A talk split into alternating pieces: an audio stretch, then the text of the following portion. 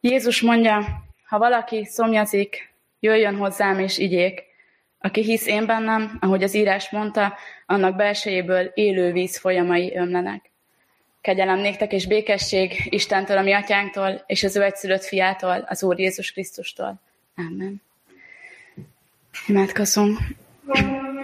Drága Urunk, mennyei édesatyánk, köszönjük neked a teremtést, amelyel gazdagon megajándékozol bennünket minden nap. Hálát adunk érte, hogy ez a teremtés nem csak szó, vagy tett, vagy megjelenési forma, hanem mindez együtt, és hogy így csodálkozhatunk rá mi is, amikor a te szavad, a te cselekvésed összekapcsolódik a mi észlelésünkkel, és megsejthetünk valamit belőled. Köszönjük, Úr Jézus Krisztus, hogy benne testesül meg az Atya akarata, hogy általad ismerhetjük meg mi is őt, és hogy számodra nem csak lehetséges, hanem akarod is, hogy a mi szomjúságunk múljon, és tiltakozásunk ellenére is te mindent megteszel érte, hogy hozzájussunk az éltető vízhez, vagyis a veled való találkozáshoz. Köszönjük, Szentlélek Isten, hogy te megelevenítesz minket, és lehetővé teszed, hogy életünk egyszerre a forrásához és a céljához jusson. Téged hívunk most is, jöjj, eleveníts meg minket, tedd igédet és akaratodat élővé és hatóvá bennünk. Amen. A mi Isten tiszteletünk megszentelése és megáldása jöjjön Istentől, aki Atya, Fiú, Szentlélek, teljes, szent háromság, egy örök és igaz Isten. Amen. Isten igéjét János evangéliumának negyedik fejezetéből olvasom, a Samáriai asszony történetét, amely az elsőtől a 26 terjedő versekben szól hozzánk. Amikor pedig megtudta Jézus, hogy a farizeusok meghallották, hogy ő több tanítványt szerez és keresztel, mint János, bár maga Jézus nem keresztelt, hanem a tanítványai, elhagyta Júdeát, és elment ismét Galileába. Samárián kellett pedig átmennie, és így jutott el Samária egyik városához, amelynek Sikár volt a neve. Ez közel volt ahhoz a birtokhoz, amelyet Jákob adott fiának, Józsefnek. Ott volt Jákob forrása. Jézus az úttól elfáradva leült a forrásnál. Az idő dél felé járt. Egy samáriai asszony jött vizet meríteni. Jézus így szólt hozzá, adj innom. Tanítványai ugyanis elmentek a városba, hogy ennivalót vegyenek. A samáriai asszony ezt mondta, hogyan? Te zsidó létedre tőlem kérsz inni, mikor én samáriai vagyok. Mert a zsidók nem érintkeztek a samáriaiakkal. Jézus így válaszolt, ha ismernéd az Isten ajándékát, és hogy ki az, aki így szól hozzád, adj innom, te kértél volna tőle, és ő adott volna neked élő vizet. Az asszony így szólt hozzá, Uram, merítőedényed sincs, a kút is mély, honnan vennéd az élő vizet? Talán nagyobb vagy te atyánknál, Jákobnál, aki ezt a kutat adta nekünk, és aki maga is ebből ivott, sőt fiai és jószágai is. Jézus így válaszolt neki. Aki ebből a vízből iszik, ismét megszomjazik. De aki abból a vízből iszik, amelyet én adok neki, soha többé meg nem szomjazik, mert örök életre buzgó víz forrásává lesz benne. Az asszonyára ezt mondta, Uram, add nekem azt a vizet, hogy ne szomjazzam meg, és ne kelljen ide járnom meríteni. Jézus így szólt hozzá, menj el, hívd a férjedet, és jöjj vissza. Az asszony így válaszolt, nincs férjem. Jézus erre ezt mondta. Jól mondtad, hogy férjed nincs, mert öt férjed volt, és akivel most élsz, nem férjed. Ebben igazat mondtál. Az asszony így felelt. Uram, látom, hogy próféta vagy. A mi atyáink ezen a hegyen imádták Istent, ti pedig azt mondjátok, hogy Jeruzsálemben van az a hely, ahol Istent imádni kell. Jézus így válaszolt. Higgy nekem, asszony, hogy eljön az óra, amikor nem ezen a hegyen, nem is Jeruzsálemben imádjátok az atyát. Ti azt imádjátok, akit nem ismertek. Mi azt imádjuk, akit ismerünk, mert az üdvösség a zsidók közül támad. De eljön az óra, és az most van, amikor igazi imádói lélekben és igazságban imádják az atyát, mert az atya is ilyen imádókat keres. Az Isten lélek, és akik imádják őt, azoknak lélekben és igazságban kell imádniuk. Az asszony így felelt. Tudom, hogy eljön a messiás, akit Krisztusnak neveznek, és amikor eljön, kijelent nekünk mindent. Jézus ezt mondta neki, én vagyok az, aki veled beszélek. Ez Istenünk igéje.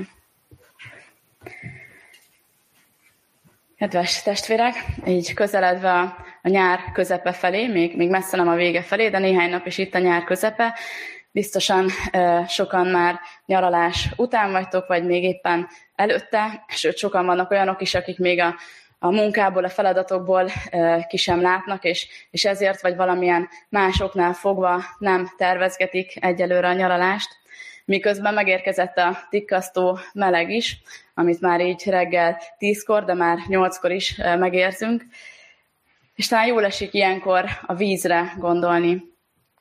Biztosan ismeritek az árapály jelenséget, vagyis annak a jelenségét, amikor a dagály és az apály váltakozik, váltják egymást, Ugye ez akkor történik, amikor a tengerszint ö, megemelkedik, és különösen a Föld némely részein, az egyenlítő környékén a legnagyobb mértékben elárasztják, vagy elárasztja a dagály a, a szárazföldet. De nem tudom, hogy azt tudtátok-e, hogy egy dagály és apály között összesen 6 óra 12 perc telik el. És így azt is lehet tudni, hogy egy évben összesen 705 dagály van mi is a viszonyunk ehhez, hiszen Magyarországon nem nagyon találkozunk így élőben ezzel a jelenséggel. Első ránézésre a dagály talán félelmetesnek, elkerülendőnek tűnhet, hiszen jön a víz, és, és az elsodor mindent, ami az útjába akad. De van a dagálynak egy, egy egészen másik tulajdonsága is, amire érdemes figyelnünk. A víz mozgásából keletkező energia az hasznosítható. Árapály erőművek hasznosítják ezt az energiát. Vagyis a víz az nem csak jön és megy, hoz és visz valamit, és ez, ez így kiegyenlítődik, hanem valami plusz keletkezik, egy plusz erő, energia, élet van ebben a vízmozgásban. És azért hoztam ide ezt a képet, ami talán elsőre kicsit furcsának tűnhet, mert hogy ezt a természeti jelenséget és a samáriai asszony történetét együtt szemlélve azt láthatjuk meg, hogy Jézus működése nagyon hasonló a dagájéhoz. Miért mondom ezt? És ha Jézus a dagály, akkor mik vagyunk mi ebben a történetben, mi történik velünk? Először is Jézus jön és szól. Jézus olyan elemi erővel tör felénk, mint ahogy a dagály tör előre a homokos sziklás partok felé. A tenger partvidékét azt, azt úgy is elképzelhetjük, mint egy, egy határvonat, ilyen peremvidéket, de ez nem egy éles határt jelent. Vannak éles határok is az életünkben, a világban, de ez nem egy éles határ, hiszen a víz kiáradásának nem lehet határt szabni. Már most erre gondolhatnánk azt, hogy hát de akár meddig mégsem tud kiáradni az a víz, még akkor se, ha, ha nagy dagály van. De éppen a múlt héten jártunk a Balatonfüredi Lóci barlangban, ahol van egy nagyon érdekes és szemléletes ábra arról, hogy hogyan változott az elmúlt évmilliók alatt a Föld vízfelszíne. És ezen lehetett látni, hogy azért olyan része nem igen van a Földnek, ami valaha ne lett volna víz alatt meg azt is tudjuk a, a jövőbeni becsléseket, hogy majd a sarki jégtáblák olvadása, bár van, akik szerint ez nem így lesz, van, akik szerint igen, hogy majd ezek, ahogy olvadnak, újabb területeket áraszt el a víz, és ezzel is változik a, a föld vízfelszíne. Ilyen értelemben, tehát mégis mondhatjuk, hogy a víz mozgása határtalan. Akár csak Jézusé, aki Izrael peremvidékére, határára, Samáriába tér be ebben a történetben. Pedig ez, ez nem volt szükségszerű, bár így olvassuk, hogy Samárián kellett átmennie, de valójában nem kellett volna átmennie Samárián. A legtöbb zsidó ezt nem is tette volna, hanem egy kerülőutat választottak volna, pusztán azért, hogy ne kelljen találkozniuk a, a vallásilag és a, és a vallási törvények szerint is kiközösítettnek, megvetetnek számító samáriaiakkal.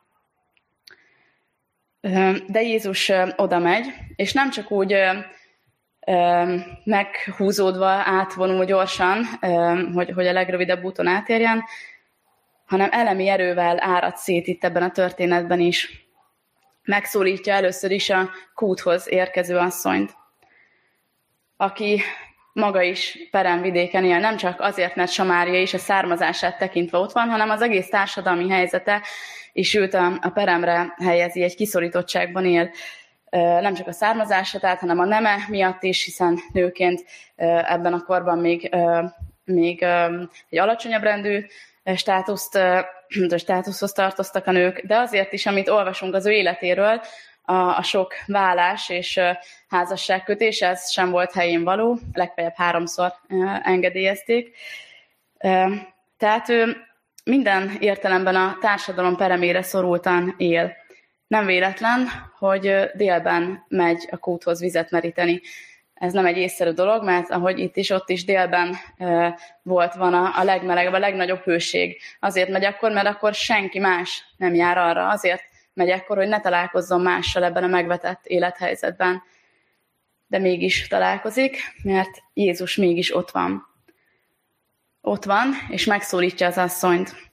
Mert Jézust nem érdeklik a, a szokások, az illám, a fizikai akadályok, a törvények is csak korlátozottan. Tehát mindazok a dolgok nem érdeklik, amelyek számunkra komoly akadályokat jelentenek. Akadályokat jelentenek úgy is, hogy nem tudunk közeledni mások felé, mert a gondolatainkat és a viselkedésünket is mélyen meghatározzák ezek a társadalmi konvenciók. Nehezen közeledünk emiatt mások felé. De úgy is akadályt jelentenek, a gondolataink, hogy mi nem vagyunk megszólíthatóak a saját akadályaink miatt, amelyekkel sokszor saját magunkat szorítjuk peremvidékre.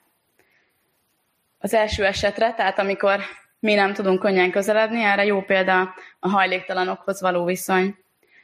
Ők is, a hajléktalanok, sokszor az élet és a társadalom peremén élnek, nehéz hozzájuk kapcsolódnunk, nehéz közel menni, nehéz beszélgetni, nehéz segíteni magunk miatt és miattuk is. Sokszor nem lehet tudni, mi a, mi a jó segítség, mi az, ami, amit el tudnak fogadni.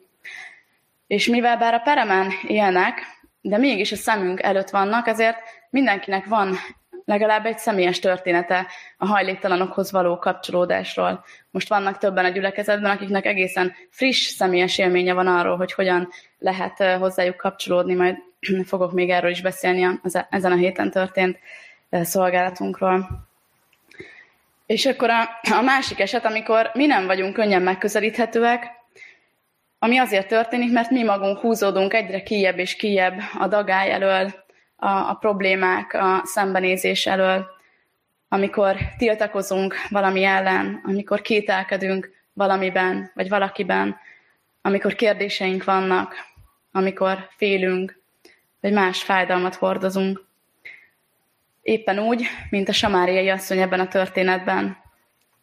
Neki is ez a reakciója. Először megbotránkozik Jézus viselkedésén, aki közel megy hozzá, aztán kételkedik a szavaiban, de legalábbis nem érti azok jelentését. Ezt a, ezt a nem értést látjuk a történet egész lüktetésében, ahogy uh, egészen az utolsó mondatig valami egészen másról beszélnek az asszony és, és Jézus, tehát nem érti őt. Kérdései vannak, mint ahogy mi is sokszor értetlenkedünk, kérdeznénk meg legszívesebben valakit arról, hogy, hogy miért történik valami, miért nem segít nekünk Isten, miért hagyja, hogy megtörténjen valami, vagy miért történik egyszerűen csak valami úgy, ahogy, ahogyan történik. Akadályoznak bennünket ezek a gondolatok az egymáshoz térésben és, és a saját magunk megközelítésében is. De Jézust mindezek az akadályok nem érdeklik. Ő hozzánk akar jönni. Bár egy, egy szent helyen játszódik ez a történet, Jákob forrásánál, Jézus nem erre figyel, nem érdekli a hely és az egyéb körülmények, őt az ember érdekli, az asszonyt akarja megszentelni, elkülöníteni saját maga és az atya számára.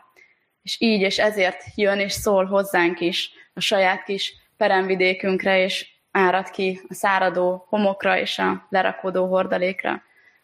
Ezt nem tudom, hogy ez pont 6 óra 12 percenként történik-e meg, de az biztos, hogy mindannyiunk életében naponta többször ő jön és szól. Mi történik, miután közel jön hozzánk? Jézus leleplez. leleplez minket és önmagát is. Ahogy a dagály idején kiáradó víz elárasztja a felszínt, felkavarja mindazt, ami alatta van, úgy mos át Jézus minket is, amikor szembe találkozunk vele. A dagály felkavarja mindazt a hordalékot, ami az apá idején keletkezett, Jézus pedig szembesít mindazzal, ami az életünkben van. Régi vagy friss lerakódás, kimondott vagy kimondatlan szó, cselekedet vagy mulasztás, kapcsolat vagy esemény, vagy ezeknek a hiánya, előtte nem marad rejtve semmi. Ahogy a samáriai asszony legrejtettebb titkát is kimondja, úgy ismer minket is tetőtől talpig. Ez a, ez a szembesítés megállít minket, ez fontos, ez a szembesítés, de ez még csak a kezdet, messze nem a megérkezés valahova. Először egy halvány felismerés mellett kérdéseink támadnak nekünk is, ahogy a samáriai asszonynak is. Hogyan lehetséges az, mi következik ebből, hogyha megláttuk a közeledő Jézust, mit kell tennem, hogyan csináljam, hogy ne húzzon le az apály az életemben, hogy maradjak a felszínen. Egyáltalán tényleg erre, tényleg Jézusra van-e szükség a boldoguláshoz? Nem túl nehéz ez az út? Ki egyáltalán ez a Jézus? Miért beszél hozzám? Ahogy az asszony kérdezi, hol és hogyan kell egyáltalán imádni Istent.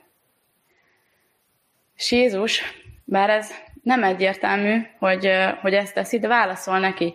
Nem egyértelmű, nem magától értetődő, mert, mert Jézus sokszor nem nyíltan, vagy nem azonnal válaszol, de ennek az asszonynak nagyon is nyíltan, világosan válaszol, mert, mert azt akarja, hogy gyorsan az élő vízből fogyasszon, amelytől nem szomjazik meg többé újra. Látja az ő szomjúságát, és azt akarja, hogy igyon az élő vízből ami nem csak szomjoltási lehetőség, nem csak egy természeti jelenség, hanem az örök élet közvetítője. Az a víz, amit Jézus ad, kimeríthetetlen forrássá lesz az emberben, örök életre éltető vízé.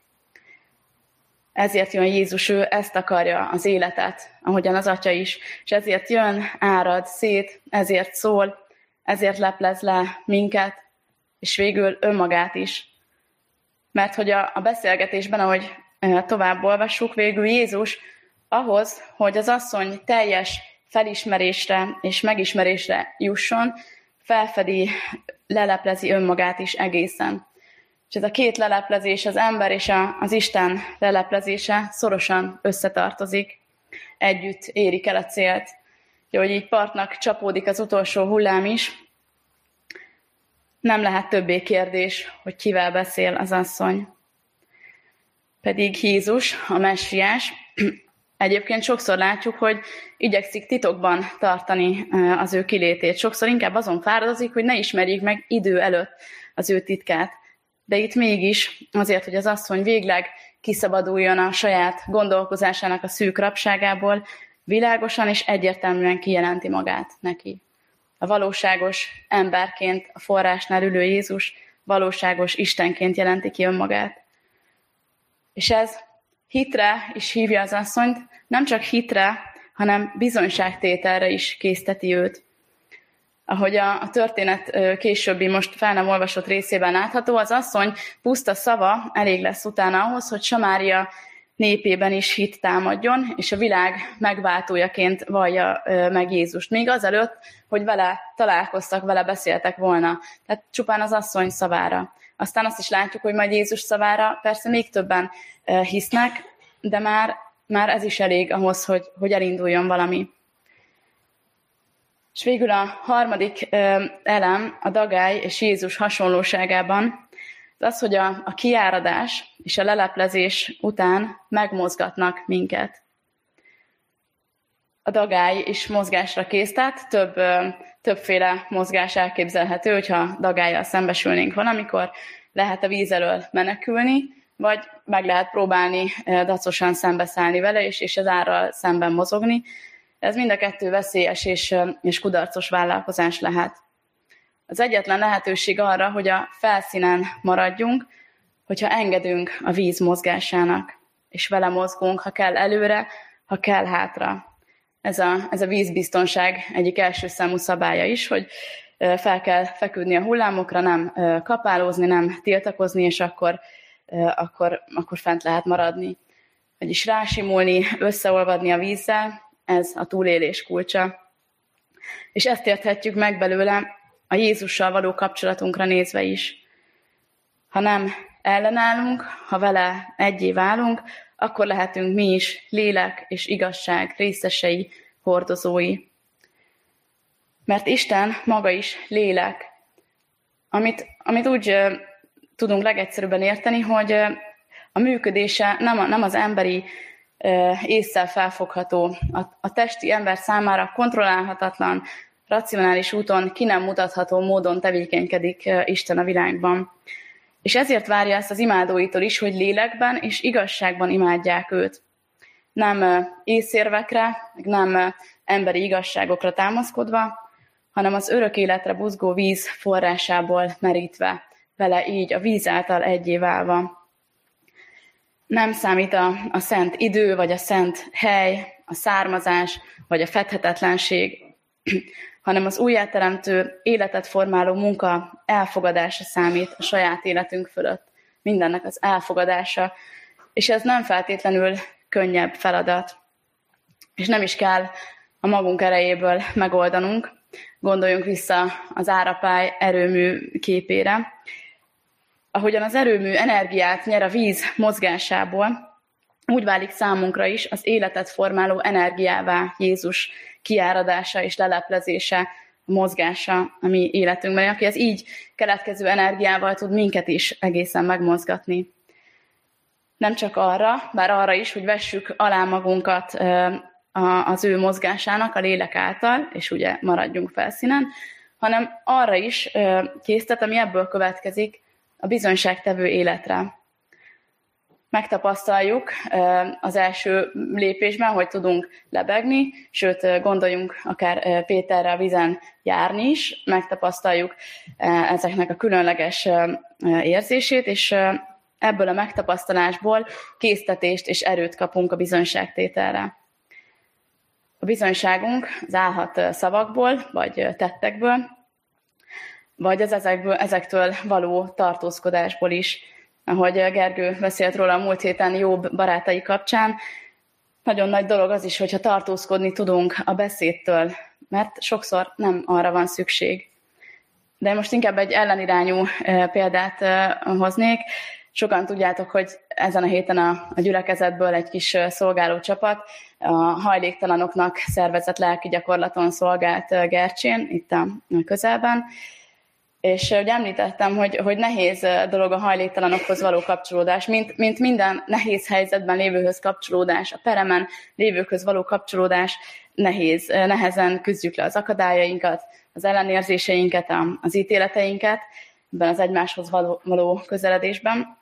És erre tekintve különösen nagy ajándék és áldás, amikor Isten erre meg tud mozgatni bennünket, kimozgat minket az akadályokba, és készítesz arra, hogy, hogy az ő indulatával álljunk bele egy-egy feladatba, szolgálatba.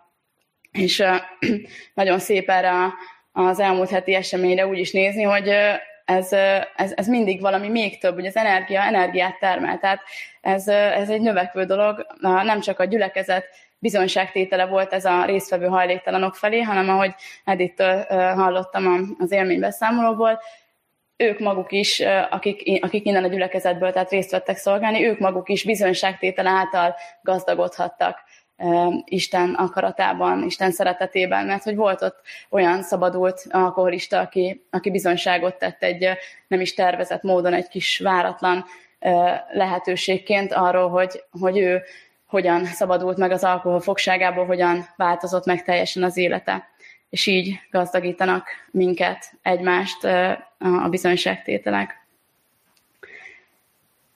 És akár a, tehát nem, nem csak a hajléktalanok felé való szolgálatra igaz ez, hanem minden olyan feladatban, minden olyan szolgálatban, kihívásban, amiben, amiben így ebben a megmozgatásból bele tudunk állni.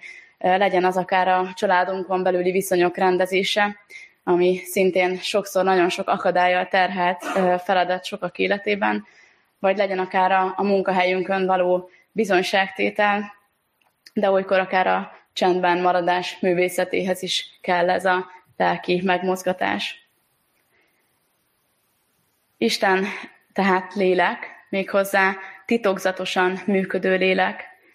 Nem megértenünk kell őt az eszünkkel, hanem ráhangolódnunk a hullámaira. Ő azt akarja, hogy mi is az élő víz részesei legyünk.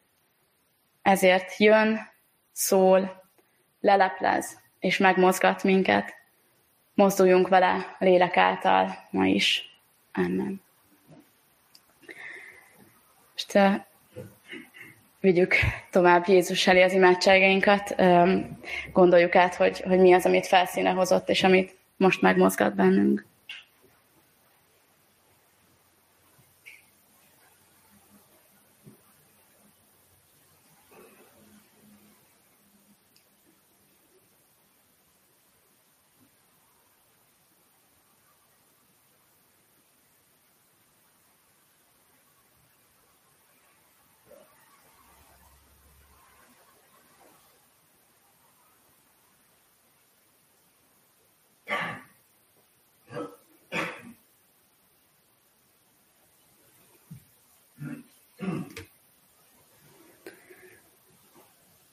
Urunk, köszönjük, hogy Te ismersz minket, hogy Te látsz minket, és látsz mindent az életünkben, és ennek ellenére is közel akarsz jönni hozzánk, és el akarsz árasztani az élő és éltető vízzel, önmagaddal.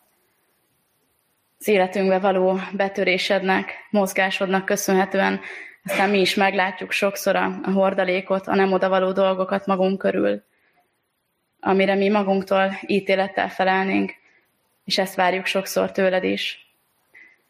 De hálásak vagyunk, hogy te mégsem ilyen Isten vagy, hogy nem elítélni, hanem a bűntől elszakítani jöttél minket.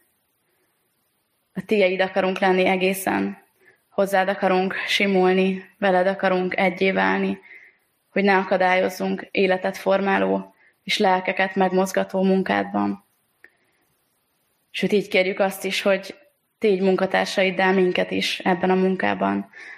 Hadd vegyük észre, mi is a szükséget magunk körül, hadd közelítsük meg a nehezen megközelíthetőt, hadd vigasztaljuk a szenvedőt, a fájdalmat hordozót.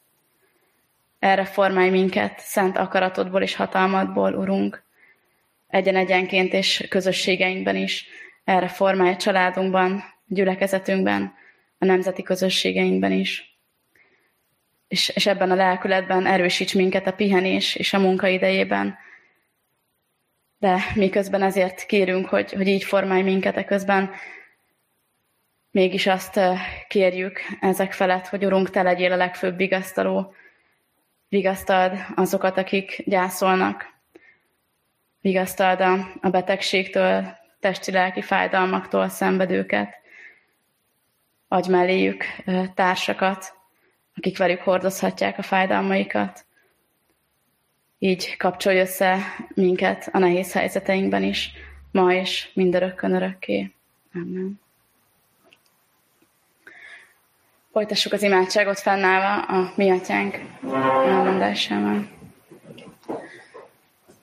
Mi atyánk, aki a mennyekben vagy, szenteltessék meg a te neved, jöjjön el a te országod, legyen meg a te akaratod, amint a mennyben, úgy a földön is. Minden napi kenyerünket add meg nekünk ma, és bocsásd meg védkeinket, miképpen mi is megbocsátunk az ellenünk védkezőknek. És ne vigy minket kísértésbe, de szabadíts meg a gonosztól, mert tiéd az ország, a hatalom és a dicsőség mindörökké. Amen.